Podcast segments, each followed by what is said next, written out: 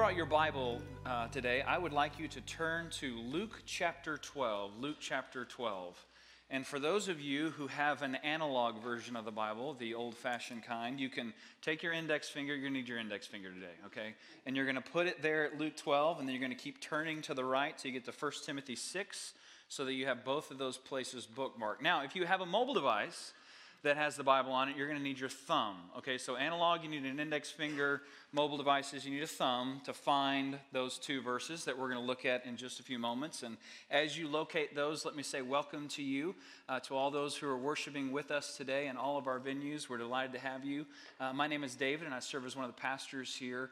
And I especially want to welcome you if you're a first time guest with us uh, today. We're delighted to have you and love to answer any questions you have. Uh, just after the service, you can stop by the connecting point. We'd, we'd love to meet you there. Uh, and help you in any way uh, that we can. Last week, uh, Pastor Johnny uh, opened up this series called Be Rich, and I'm assuming that there are some that may have missed that. If you'd like to go back and listen to that message, you can do so online. I'll say a few more words about it uh, in just a few moments. Uh, but there may be some who are brand new, didn't hear the first message of the series. So I want to reset a few things for you. The first thing I want to tell you about is if you are a regular attender here, you should have received this packet uh, in the mail from the church that has this uh, red heart on it. Uh, if you did not receive this for any reason, we would love to, to bless you with that. So, right after the service, you can stop by the connecting point and pick that up. Inside that packet, uh, you're going to receive this book, uh, How to Be Rich by Andy Stanley. This is a book uh, that Pastor Mike and I have selected for you. We think it's going to be a blessing to you and a blessing to our church as we read this book together. So, I want to encourage you to do that. It's a, it's a thin book book, okay? If you can see that, it won't take you too long. I promise it won't be too painful. Uh, it's a great read, and again, I think it'll be a blessing to you. If you're a first time guest, we'd love to give you one as well. So, again, you can stop by the connecting point uh, after the service. The second thing I want to point out to you this is really, really important. I want you to understand that the title of this book and the title of this series is not How to Get rich, okay? There are whole sections of the bookstore that you can go to if that's what you're interested in, okay? And I, you know, go, no guarantees there, but you can go check that out. It's okay, you can laugh. You can go to, the, go to Barnes & Noble, you can pick that up. Uh, if you're looking for a church that would do a series called How to Get Rich, this is not us. That's not us, okay? So sorry about that too. But that's that's not what this series is about. This series is about how to be rich. Now, I know some of you are thinking, that sounds great. Like, I would love to be rich. Like if I could just get rich, then I would be good at being rich. That's kind of what many of us think. And, and so I want to talk up front about what that means to be rich and what's the whole focus of this series of, of how we can be good at, at, at being rich. One of the first things that Andy talks about in this book uh, is a Gallup poll that was done several years ago in which people were asked the question, the first question being, Are you rich? And the second question, if you, if for those who said no, it was how much would you need to have in order to be rich? And this is the fascinating thing that came out of that study is for every single person, they defined rich as roughly double their personal wealth. So, in other words, if someone who made $30,000 a year was asked the question, Are you rich? they'd say, No, I'm not rich. But I'll tell you who is rich people who make about 60,000. if I had about 60,000, I would feel rich. And then the, per- the next person who made $60,000 was asked the question, Are you rich? And they said, No, no, I'm not rich. But man, if my income could be doubled, I would be rich. And on and on it went up into the people who made millions of dollars a year, who, when asked the question, Are you rich? they said, No, I'm not rich. But if I made about double what I make now, then I would, I would feel rich. So, one of the phenomenons that Andy talks about at the very beginning of the book is this that nobody is rich, but everybody knows someone who is. Nobody is rich, but everybody knows someone who is. If I asked you, Are you rich? You'd be like, No, I'm not rich, but I can tell you 10 people I know that are rich because of what we see in our perspective on this. The, the other thing that you could, you could add here is that rich, according to this, when you think about it this way, rich is a moving, it's a moving target. Here's what Andy says in the book. Rich is the other guy. Rich is the other family. Rich isn't just having extra. Rich is having as much extra as the person who has, who has more extra than you do. And if that's the case, hear this very carefully. You can be rich and not know it. You can be rich and not feel it, you can be rich and not act like it, and that is a problem. So let me throw a couple of stats out at you that may help us in, in, thinking about this question of are we in fact rich? Are we richer than we realize? Do you know that if your annual household income is $48,000 or above, you are in the top 1% of wage earners in the entire world? Now, think about that. 48,000 or above, you're in the top 1% in the entire world. Now, here's what that means. Uh, over the course of this weekend, we'll have seven worship services with about 2,000 people in attendance. And that would mean that if you're in that category, you're in a group of about 20 people who have more than everyone else. If, if our church, rec- uh, if, if we represented the economic conditions of the entire world. Now, think about that. That's not the reality in which we live every single day. That's not what we see when we drive around, when we think about what, what rich is, but that's the reality of the world in which we live, the, the, the world in which God loves, that, that that's the top 1%. If you lower that to $37,000, you're in the top 4%. So you would be in a group of about 80 people out of 2,000 who are here in worship who, who, who have more than, than everyone else. Now, no one's going to go home today at, but ha- having heard those stats and go, wow, I'm, I'm really rich. I feel so rich. This is amazing because you still have obligations, you still have bills, you still have the reality of, of your life. But here's what it should do for us as we just kind of set ourselves in this series and think about how to be rich. It should end the discussion for us of are we in fact rich? Does God see us as those who have resources that we can use to bless and serve others? It, should end that discussion for us. Now, what Pastor John, Johnny talked about last week is what do we do when we're hit with that reality? What do we do when we look at the world from God's perspective and see who we really are? How do we respond to that? And Johnny talked about his experience last year of being in Uganda. Was there for six weeks to adopt his son Charlie. I want to show you uh, this picture of, of Johnny and Holly and Charlie. This is one of the greatest blessings in our, in our church family. One of my favorite things to do during the week is uh, before uh, our Sunday morning services, Charlie comes to our pre service meeting and he sits with me and, and we talk and give high five. And Charlie is a, he's a part of our family now because of that experience that Johnny and Holly had of going to Uganda to adopt him and to bring him to their, to their forever home.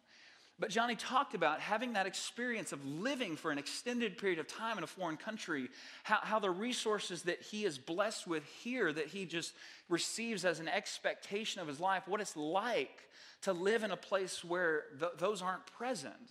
Around people who he described as, as not being poor, but not having as much as, as he and, and Holly had. And he said, when you're hit with that reality, when, when, when you see it, the goal is not guilt. Because guilt never does anything good for us. I don't know if you've noticed that, but in my ministry, I've never seen life giving, God honoring change come from guilt. I don't think it does that. I don't think that, that it motivates us in, in that way. Guilt is not the goal. Rather, the goal, when, when we see the reality, we understand who we really are, the goal is that we would live with gratitude and generosity that we would have a sense of, of, of gratefulness for what we have and, and, a commitment to being generous with, with what God has blessed us with. But what I want to talk about today is why that's hard. Like, why is that hard? Why is it so hard for us to, to, to live with, with those two characteristics? Why is it so easy for us to look at our life, whatever category we might look at, and, and to simply expect uh, and to live w- with that, that kind of expectation that these things will always be here, to forget the blessing of running water or someone who comes to pick up the trash, or, or, or, or that when we leave today, most of us will not think about, well, where am I going to get money to find food? I mean, we, we live with those things, and it's so easy for us to take those things for granted. Why is it so hard for us to live with a sense of gratitude and generosity. That's what I want to talk about today. And here's what I want to tell you up front I want to tell you first what it's not. The first thing that it's not, and I absolutely believe this, is it's not the culture in which we live. It's not the culture's fault. Now, hear me now. The culture's not helping, okay? Uh, they're, they're not helping you in any way. We live in a culture that tries to foster discontentment at every single turn in part because the, the culture wants you to be discontented so that you will buy more of the stuff that the culture is selling. Okay, so culture is not helping us, but culture is not the primary enemy. And here's the really good news it's not even you. Like the end of this message is not you're just a horrible person. Like that's not where we're going at the end of this. That's not what the point of the series is. The point of the series is not that well you're just a bad person and you probably had your light off on Friday night. You were sitting inside eating all the Reese's peanut butter cups for yourself. That's not that that you're not the primary enemy. Rather, the primary enemy is a disease that we are all carriers for. And given the right circumstances, the right thoughts, and the right behaviors, it is a sickness that has the power to grow to the point where it can destroy our soul. And, and because this sickness is so powerful and because it has the capacity to destroy our soul, Jesus talked about this sickness and this topic more than any other topic in his ministry because he knew and he understood how deadly it is for those who want to follow him.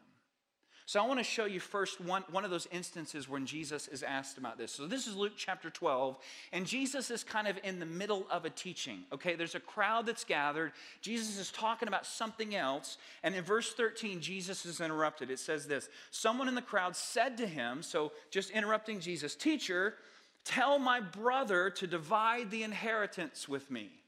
I don't know what you call that at home, but we call that tattling in my house. That's what it is. This, we have one brother who is tattling on another brother in the middle of this crowd. You can imagine one brother very embarrassed, you know, punching his brother. What are you? Jesus is busy, you know, but he, he, wants, he wants Jesus to weigh in on this. And this is how Jesus replies. He says, Man, who appointed me a judge or an arbiter between you? Which, by the way, is pretty much what I say when my kids tattle. I say it a little bit differently. I say, go ask your mother. But that's pretty much what Jesus says here. Who appointed me? But then Jesus, he, he changes directions. He moves away from what he was teaching to talk about this, perhaps because this is one of Jesus' favorite topics. And this is what he says He said to them, Watch out, be on your guard against all kinds of greed. Now, my guess is that regardless of what translation you're reading this morning, the word is greed. Like I went through and looked at a lot of the popular translations, they all translate this word as greed. And I want you to hear that as kind of a loaded word. Like that's a word that if you said that to somebody, that's like a personal attack. Like this is one of those words that politicians use at the end of the election season, right? I don't know what your mailbox looks like, but that's what's in mine. But that's, I want you to think about that's the word that Jesus uses here. It's a really loaded word. It's a word that kind of makes us cringe a little bit. He continues saying this life does not consist in the abundance of possessions. And then he told him a story. The story went like this the, the ground of a certain rich man yielded an abundant harvest. And he thought to himself, What shall I do? Like he has a problem now because there's too much of a harvest. I have no place to store my crops. And then he said, This is what I'm going to do I will tear down my barns, the ones I already have, and I will build bigger ones, and there is where I will store my sur- surplus grain. And I'll say to myself, this is the rich man talking to himself, after all this is done, the new barns are built, all this the surplus grain is stored. I'll say to myself, You have plenty of grain laid up for many years, so take life easy, eat drink, and be merry. But God said to him, You're a fool. This very night, your life will be demanded from you, and then who will get what you have prepared for yourself? And Jesus says, This is how it will be with whoever stores up things for themselves, but is not rich towards God. So we have this, this really loaded word, this, this word that if we were to use it in a sentence with someone else, it would really feel like a personal attack. It's a word that, that may make us cringe a little bit, this word greed. And here's how Jesus defines greed, this thing that we're supposed to watch out for, that we're supposed to be on guard for. He says, greed grows from, from two false ideas, two false uh, assumptions that, that we sometimes make. The first is that life consists in the abundance of possessions.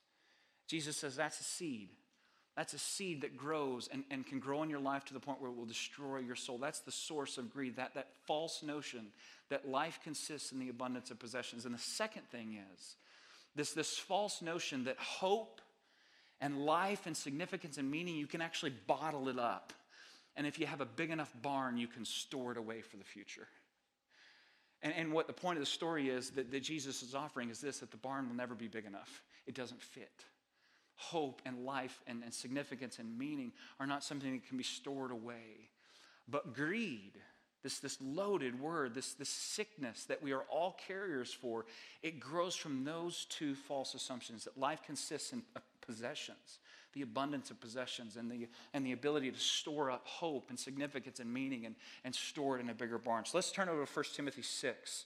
This is kind of a theme verse for us in this series. This is Paul writing to Timothy and he's teaching the younger Timothy how he should instruct the people in the community that he is serving. So, this is a pastor talking to a pastor, and this is what he says to Timothy. He says, Command them to do good, to be rich in good deeds, and to be generous and willing to share. And I forgot to read to you verse 17, so we're going to go back. Verse 17, he says, Command those who are rich which by the way is us, okay? Command those who are rich, hate to be the one who reminds you of that, but command those who are rich in this present world not to be arrogant, nor to put their hope in wealth, which is so uncertain, but to put their hope in God, who richly provides for us, provides us with everything for our enjoyment. So if you have if you have resources, if you have an abundance, if you find yourself in a place where you're actually in a place where you are rich, be, be wary of these false notions that life consists in the abundance of possessions, that hope and meaning and significance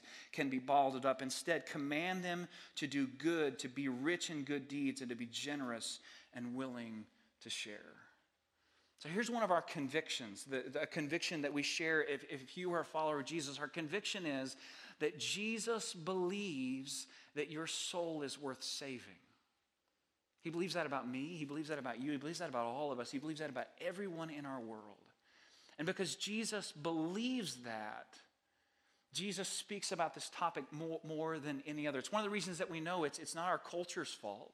This is not a modern phenomenon. It's, it's not a byproduct of the American way or the capitalism that marks our culture. It, we can't blame any of those things because this problem is as old as the world. And Jesus talked about it to an audience who had almost no resources because he understood that we have an enemy that lives within us, that given the right thoughts and circumstances and behaviors, can grow to the point where it will destroy our souls. And because Jesus believes that, he wants us to know what the weapons are that we use to fight back against those false notions, those lies that will steal our soul away. And verse 18, which is the theme verse for us in this series, is Jesus' prescriptions of how we fight back. We do good we be rich in good deeds, we are generous, and we are willing to share. That when we give, when we give, whether it's to the church or the Salvation Army or the Red Cross or the local hospital or some cancer research foundation, it doesn't matter where it is, but when resources that we have leave us and go away to others, it is a part, uh, it is us participating in the saving of our own souls of saying, This is not all for me. I will not buy into the lies that the culture and, and, the, and the greed within me would sell to me. Rather, I'm going to give in order to participate in the saving of my own soul. Jesus said, If you want to save your life, you have to lose it. And when you give your life away in an intentional way of service and sacrifice, you're actually participating in the saving of your own life. So, next week, what we're going to do is we're going to talk about what that looks like in your life. How do you practically build in the practice of generosity in your life? Uh, and, and, I hope you'll be here for that because I, I hope that next week is one that if this is nowhere in your life, you have no idea what this is like, at the end of next week's message, you will at least have a plan for how you might engage that in your life. But I want to give you just a few pictures of what I think that looks like for us. The first is a, a story from my own life. When I was uh, 25 or 26, or around that age, my, uh, my wife and I were expecting our first child, we, our, our daughter Anna. And, and we were at that stage in life where we were trying to make responsible decisions. Like that's what you do when you're, you're having a child. You're like, okay, I need to make some responsible decisions to get ready for this, to, to kind of get into this mode of thinking. And so one of those was we decided we need to get life insurance. Like up until that point, it's like if one of us go, you know, you're on your own. You know, I mean, that's kind of how we thought about it. But then, you know, when you have a dependent, you're like, okay, I got to do something responsible here. And so we decided we were going to get life insurance. So we went through the whole process of that. And if you're not at that stage in life where you've started making responsible decisions, here's what happens when you sign up for life insurance. You have to go through some sort of uh, a medical test to see what the likelihood is that you're going to die and they're actually going to have to pay you money. You know, that's pretty much how that works. They can't, you know, account for a car hitting you or those kind of things, but they want to see other th- things that might, might threaten your life. And so they take blood, they, get, they do go through this whole test, and then what happens is they come back and they kind of share with you the results. So the, the insurance agent came back to me. It was a guy in the church that I was serving at the time, and he said, I got good news and I got bad news. Good news is we're going to get you some life insurance. We're, we're going to get you covered. This is a responsible decision that you're making. We affirm this. You're going to be okay. Your wife's going to be okay. You're going to be okay. The daughter's going to be okay. Everything's going to be okay. We're going to get you some life insurance. Here's the bad news it's going to be a little bit more expensive than I told you it was going to be. He said, and this is why. He said, you need to know this. You need to know that the number that came back on your cholesterol was higher than any number I have ever seen before. And there was like this split second moment, like, yeah, oh, wait, that's bad. Like, you don't want a high number. Oh, okay. I mean, I was thinking, first place, yes.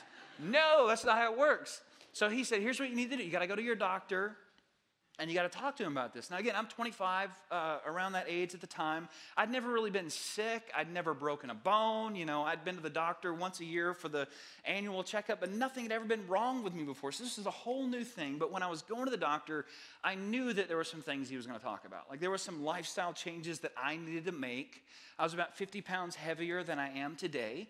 Uh, I was still eating like I was 19 years old. You know, I, I knew that there were some things he was going to address. There were some things that were going to get brought up. So I go to the doctor and he tells me all these things. And, and, and here's what you need to do you need to stop eating anything that tastes good. And here's a list of things that don't taste good. Just eat things off this list and and uh, you need to exercise. I wasn't exercising, you know. I knew all that stuff. He said, "We're going to attack this, and we need to see how much we can affect this number with lifestyle changes. That's going to be our first step. Is we're going to see how, how much of a difference that we can make." He said, "But before you leave my office, he said, I need you to understand something. I, David, I need you to wrap your head around something. I need you to wrap your head around the idea that I'm convinced that if you don't do something about this, you're going to be dead of a heart attack by the time you're 45." You, you can't leave this office until you wrap your head around that. That's what he said to me. So this is a big deal. You got to do something about this. So I was, you know, fairly motivated going in, but then it was like, okay, motivation goes up pretty high, you know, when you're when you someone says you're, you're only going to live another 20 years. And so I, I, I invested in those things. I, I, changed my lifestyle. I started exercising. I lost the weight. I, did everything that the doctor, you know, told me to do. I didn't eat anything that tasted good. Yeah, it was just that's what I did. And and I lost the weight. And I went back to the doctor. We did the test, and I was so excited. Here's here's where you know where are we going to be today? We're going to make such a big difference. And the number had hardly changed at all. And it was really defeating. I mean, the, everything that I'd done was good. I was feeling better. Life was better. But the primary enemy in my life was not addressed. I hadn't really, I hadn't really done what I, what I really wanted to do, which was address that, that need in my life. And he said, That's okay. And now we just need to go to the next step. And the next step is that, that we're going to give you some pills. And he said, Here's the deal it's not one pill. I can't give you a shot and, and make you better for the rest of your life. Instead, what you're going to do for probably the rest of your life is once a day you're going to take a pill. And you need to take that pill about the same time every single day. But that's what you're going to do. You're going to invest in this practice. You're going to, you're going to open up this, this cap. You know, it's about 15 seconds depending on how long it takes me to get through the childproof cap. But, you know, it, to, you're going to, you're going to take out the pill. You're going to pour some water. You're going to, you're going to take this pill, and that's what you're going to do every single day.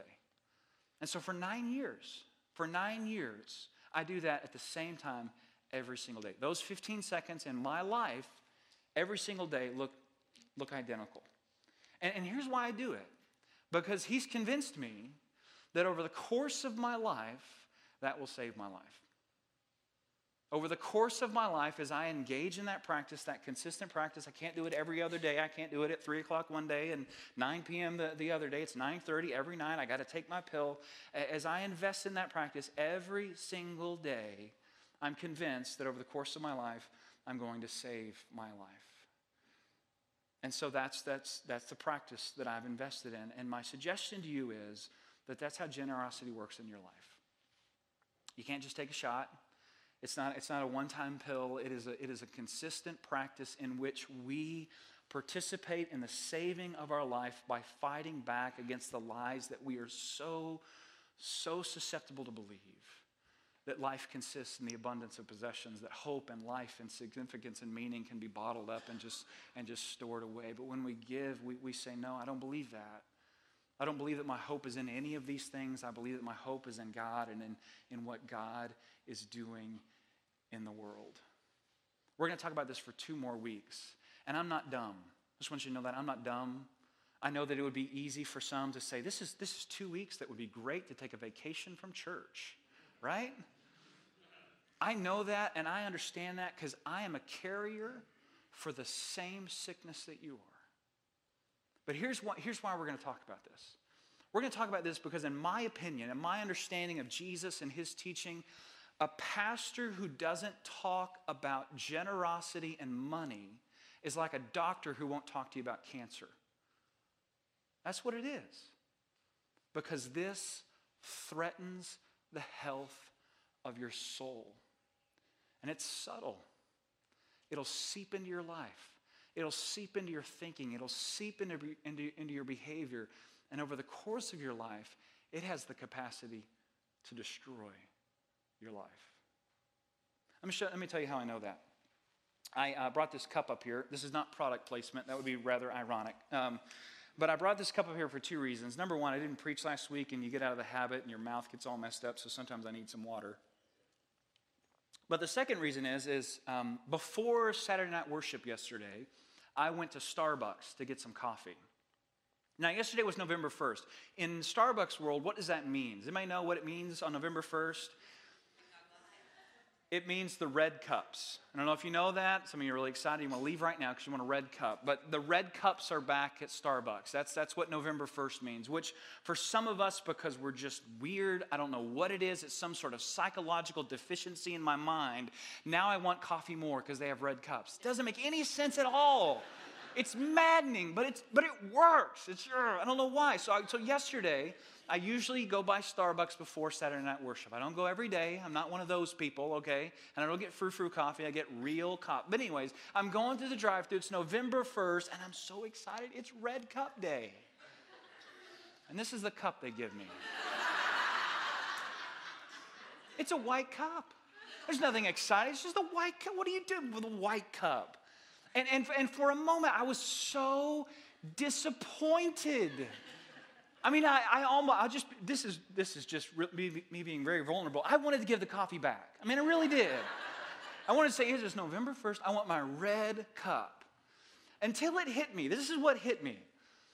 I'm in the car, I'm driving to the church to talk about gratitude and generosity. and I'm complaining about my white cup. I, that's, that's what, if you didn't get that, just ask the person. That's what was happening. I was on the way to church to talk about gratitude and generosity, and I was disappointed in the color of my cup. Now, here's what I believe I believe that God gives us opportunities to see ourselves as we really are. And sometimes those moments are just like, bam, there I am. Oh, wow, disappointed. Who's disappointed? I'm disappointed in me. I'm disappointed in who I am. That I would sit there in the drive through line and want to give the cup back because it's not the right color. It's, it's one of those moments where it's just bam, this is who you really are. And here's what I've discovered in my life. There's two thing, two ways that you can deal with that. The first thing you can do, which is so easy to do, is you can just run from it and say, I do not want to look in that mirror again. I don't want to deal with that. And that's easy to do. But the second thing that you can do, that I hope maybe for those who, who might say, hey, this would be a great time to take a vacation, I hope this is what, hap- what will happen for you. I hope that if you look in the mirror and you say, that's not who I want to be, that you would just say, Jesus, change me. Jesus, help me. Jesus, make me, make me more into who I'm supposed to be and, and what, you, what you want me to be. That was my prayer yesterday as I left the drive through line to go to church to talk about gratitude and generosity is Lord, thank you for hitting me over the head and reminding me that I'm not who I want to be. I'm not there yet, but Lord, change me. Because at the end of my life, here's what I'm convinced about. I'm convinced about it for me, and I'm convinced about it for you. At the end of my life, there's going to be a pastor who gathers with my family, and no one's going to have a calculator. Like that's never happened with me. Sitting with a family and talking about the, the capacity of someone's life. No one pulls out a calculator to, to, to look at your net worth, how much you gained. We always, always, always, always, always talk about how much that person gave. Every single time. And if there aren't any stories to share about that, there's very, very little to say. So I hope you'll be back next week as we talk about how to be rich. Let's pray.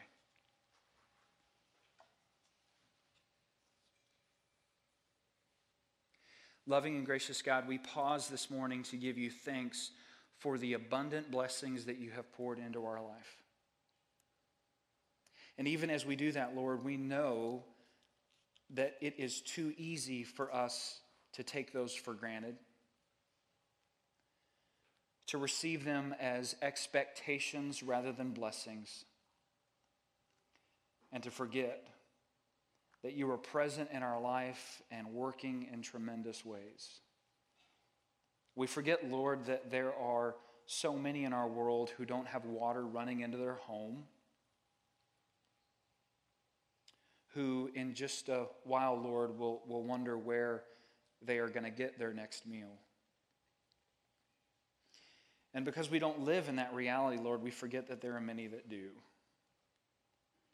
So we pray that you would humble us, that you would teach us, and that you would remind us today, Lord, especially as we pause now to receive Holy Communion, to remember your sacrifice and your gift to us. Remind us, Lord, that we are all beggars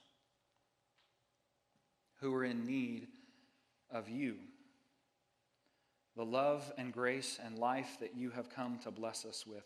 Help us to receive it today, Lord, in a brand new way. And in the receiving of that gift, Lord, help us to participate in the, in the saving of our own life by living in a new way. We ask all these things in Jesus' name. Amen.